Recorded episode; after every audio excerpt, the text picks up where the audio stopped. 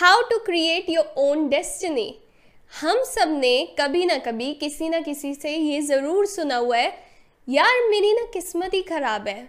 उसकी किस्मत कितनी अच्छी है? मेरी किस्मत में तो ये लिखा ही नहीं है। ये हम सबने सुना है। एंड लेट्स बी ऑनेस्ट हम में से बहुत लोगों ने ये चीज़ बोली भी हुई है कि मेरी किस्मत ख़राब है। सो so, आज के एपिसोड में हम यही बात करेंगे कि कैसे हम अपनी किस्मत खुद लिखते हैं। और ये समझने के लिए ना, एक एग्ज़ाम्पल सबसे पहले मैं लेना चाहती हूँ। सोचो कि एक बच्चा पैदा हुआ है, एक ऐसे घर में जहाँ पे मोम डैड के पास बहुत ज़्यादा पैसा नहीं है। ये बच्चा ना थोड़ा बड़ा हुआ स्कूल जाने लगा। ये देख रहा है कि यार, मेरे दोस्तों के पास कार है, मेरे पास नहीं है। ये अपने पापा को बोलता है कि हमारे पास पैसे नहीं है। ये बच्चा अपनी पढ़ाई पे ध्यान नहीं देता, कुछ नहीं करता बट पूरे टाइम अपने पापा को बोलता रहता है, हमारे पास पैसे नहीं है, हम क्या करेंगे? बड़ा होता है, कुछ सिमिलर काम करने लग जाता है, और तब भी यही रोता रहता है कि मेरी किस्मत ख़राब है, मैं ऐसे घर में पैदा हुआ हूँ, मैं शुरू से गरीब हूँ, ये, वो, ये बच्चा अपनी किस्मत को कोसता रहता है। दूसरी एक चीज़ लेते हैं, दूसरा एक सिमिलर केस लेते हैं, जहाँ पे एक और बच्चा है सिमिलर फैमिली में पैदा हुआ है बहुत ज़्यादा पैसे नहीं है।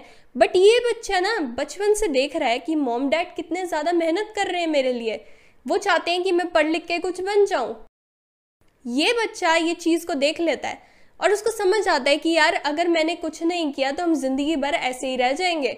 सो so, ये बच्चा अपनी पढ़ाई पे ध्यान देता है स्कॉलरशिप लेता है अच्छे कॉलेज में जाता है उसके बाद इसकी एक अच्छी जॉब लग जाती है और ये अपनी किस्मत को खुद लिख देता है। ये अपनी किस्मत को पलट देता है। अगर ये काम नहीं करता तो शायद ये गरीब ही रह जाता। बट अब इसने काम किया तो इसने अपनी किस्मत को पलट दिया। सो so, हम सब की किस्मत ना हमारे हाथ में है। बट उसको पलटने में थोड़ी मेहनत लगती है जो हम में से बहुत लोग करना नहीं चाहते। हमें अपनी किस्मत को कोसना पसंद है क्योंकि हम उससे क्या होते हैं? विक्टिम बन जाते हैं। किस्मत खराब है मैंने तो क्या ही गलती की है? मैं ऐसे घर में पैदा हुई हूँ मेरी तो क्या ही गलती है? हमें विक्टिम बनने में मज़ा आता है। हम सोचते हैं कि ठीक है इसकी गलती है क्योंकि हमें रिस्पॉन्सिबिलिटी नहीं लेनी पड़ रही। सो हम में से ज़्यादातर लोग विक्टिम बन जाते हैं। जो लोग विक्टिम नहीं बनते ना और मेहनत करते हैं वो अपनी किस्मत को खुद लिखते हैं। सो so, किस्मत कैसे लिखी जाती है? कैसे कोई बंदा एक जहाँ पे पैदा हुआ है उससे अलग जाके कुछ डिफरेंट कैसे बन जाता है? क्योंकि हमने ऐसी बहुत स्टोरीज सुनी हुई हैं कि ये बच्चा इस घर में पैदा हुआ था फिर ये मिलेनर बन गया ये हो गया वो हो गया हमने सुनी हुई है। सो so, ये पॉसिबल तो है बट मेहनत लगती है। सो so, सबसे पहली चीज़ अगर तुम चाहते हो कि तुम्हें अपनी लाइफ में कुछ चेंज लाना है अपनी किस्मत को खुद लिखना है तो तुम्हें क्लियर होना चाहिए कि तुम्हारी ड्रीम क्या है। तुम अपने आप को कहाँ देखते हो कहाँ तुम पहुँचना चाहते हो।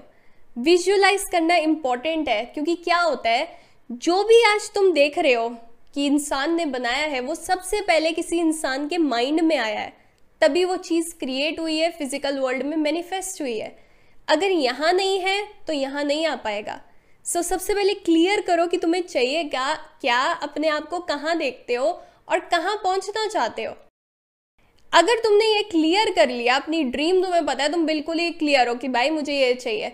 उसके बाद तुम अपने गोल्स बनाओगे। कि मेरे को उस ड्रीम तक पहुँचना कैसे है? क्योंकि कोई सड़क पे आके ये नहीं बोलेगा, सुरभि, ये तेरे घर की चाबी है। तूने सोचा था ना कि मेरा घर हो एक बड़ा सा, ये तेरे घर की चाबी है। कोई नहीं बोलेगा। मेरे को अपने गोल्स बनाने पड़ेंगे कि मेरे को उस घर तक पहुँचना कैसे है जो मेरी ड्रीम है।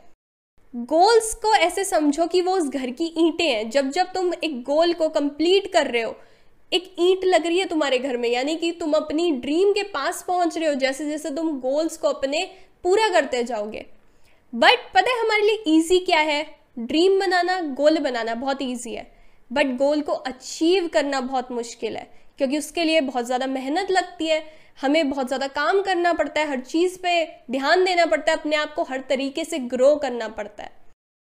अब तुमने गोल बना लिया बट अचीव करने के लिए अगर तुम ये सोचोगे ना कि नहीं, इतनी मेहनत नहीं कर सकता, इतना हार्डवर्क है तो कभी भी तुम जो चाहते हो वो हो नहीं पाएगा। सो so, अगर डेस्टिनी खुद लिखनी है ना तो तुम्हें मेहनत करनी पड़ेगी। अपने आप को कैसे ग्रो करना पड़ेगा? अपने दिमाग को खोलना पड़ेगा। चीज़ें सीखनी पड़ेंगी टेक्निकल स्किल्स सीखनी पड़ेंगी अपनी पर्सनालिटी को इम्प्रूव करना पड़ेगा अपने कम्युनिकेशन को इम्प्रूव करना पड़ेगा नॉलेज लेनी पड़ेगी बाहर से ताकि तुम अपने गोल पे पहुंचो उसको अचीव करो। ये बात हो गई कि हमने बाहर से चीज़ें सीखी। गोल पे पहुँचने के लिए फॉर एग्ज़ाम्पल मेरा गोल है कि मैं डॉक्टर बन जाऊँ, ठीक है? डॉक्टर बन जाऊँ, फिर मेरा ड्रीम है डॉक्टर बन के मेरे को एक बहुत बड़ा सा घर लेना है, एक हॉस्पिटल बनाना है वट अब मेरे को डॉक्टर बनने के लिए आज प्रेजेंट में बहुत सारी पढ़ाई करनी पड़ेगी, अपने दिमाग को खोलना पड़ेगा, कुछ स्किल्स सीखनी पड़ेंगी, अपनी पर्सनालिटी इम्प्रूव करनी पड़ेगी कम्युनिकेशन इम्प्रूव करनी पड़ेगी, ये सब करके तभी मैं पहुँच पाऊँगी ना? सो so, हमें इन सब चीज़ों पे आज प्रेजेंट में ध्यान देना है। जो भी मैं आज हूँ कैसे हूँ जो मैंने पास्ट में किया था ना उसकी वजह से आज मैं ये हूँ। आज जो मैं करूँगी प्रेजेंट में उसकी वजह से जो होगा मेरा फ्यूचर बनेगा। सो so, आज जो भी तुम करोगे ना तुम्हारा फ्यूचर यहीं पे बन रहा है। सो so, देखो कि तुम क्या कर रहे हो। क्या तुम अपने आप को इम्प्रूव कर रहे हो अपने आप को ग्रो कर रहे हो अपने दिमाग को खोल रहे हो नॉलेज ले रहे हो नहीं ले रहे हो क्या कर रहे हो? यहीं से तुम्हें पता चल जाएगा कि तुम्हारी ड्रीम कितने पास है और कितने दूर है। अब ये बात हो गई सीखने की। एक चीज़ जो और हमें जिस पे ध्यान देना है, वो ये कि हमें अपने अंदर झाँक के अपने पैटर्न्स को भी ढूंढना है और उन्हें ठीक करना है।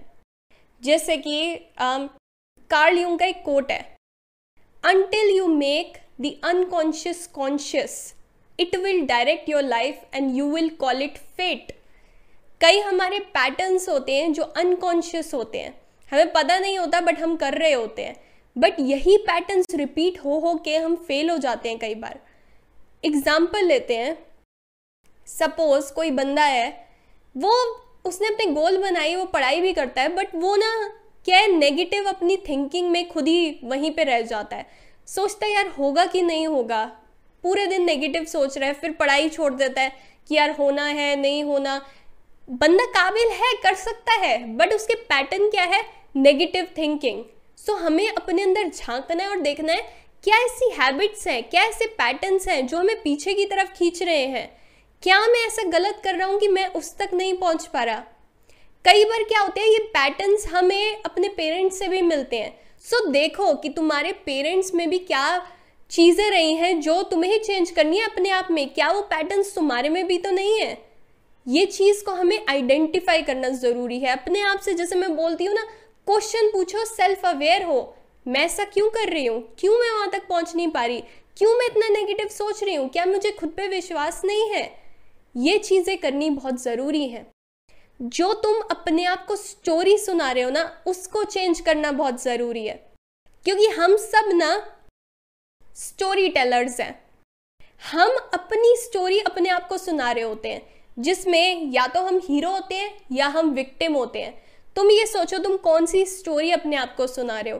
क्या तुम ये स्टोरी तो अपने आप को नहीं सुना रहे? कि यार, पता नहीं होगा नहीं होगा, कैसे होगा, मेरे साथ आज तक कुछ भी कहाँ अच्छा हुआ है? मैं तो हूँ ही अनलक्की ये स्टोरी ना कभी भी तुम्हें आगे नहीं बढ़ाएगी और तुम अपनी ड्रीम तक नहीं पहुँच पाओगे। अगर तुम अपने आप को ये स्टोरी सुनाते हो एक बंदी है वो अपने आप को ये स्टोरी सुनाती है। मैं बहुत मेहनत करूँगी मैं अपनी स्टोरी को ऐसा बनाऊँगी ना कि जब मैं मर रही हूँ मैं किसी को अपनी स्टोरी सुनाऊं तो वो बोले यार इसने गिव अप नहीं किया तभी यहाँ पहुँची है। वो इंस्पायर हो जैसे हम लोगों की स्टोरी सुन के इंस्पायर होते हैं। ये चीज़ तुम्हें चाहिए अपने अंदर झांको कि क्या तुम्हारे नेगेटिव पैटर्न है क्या चीज़ें रिपीट होती हैं।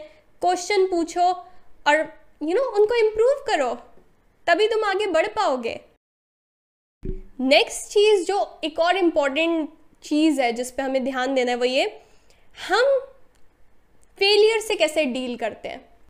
जब भी कोई बंदा फेल होता है ना, वो बहुत ही ऐसी सिचुएशन होती है, या तो वो बंदा इतना ऊपर जा सकता है कि जितना वो आज तक नहीं गया, वो इतना अच्छा से बाउंस बैक कर सकता है, या वो बंदा एकदम हेल में जा सकता है।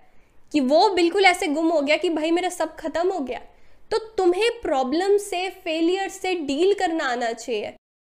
अगर तुम्हें फेलियर से डील करना नहीं आएगा ना तो तुम कभी भी वहाँ नहीं पहुँच पाओगे, क्योंकि हम सब की लाइफ में हम दस बार गिरते हैं यार बट जो नहीं उठेगा वो वहीं रह जाएगा। क्योंकि सक्सेस जो है वो सीधे ऐसे नहीं जा रही कि हाँ ठीक है, मैंने ये करना है, मैं सीधा सीधा सीधा चल रही हूँ और पहुँच गई, नहीं। दस बार गिरेंगे, दस बार उठेंगे, सौ बार सोचेंगे कि ये हो क्या रहा है, क्या चल रहा है।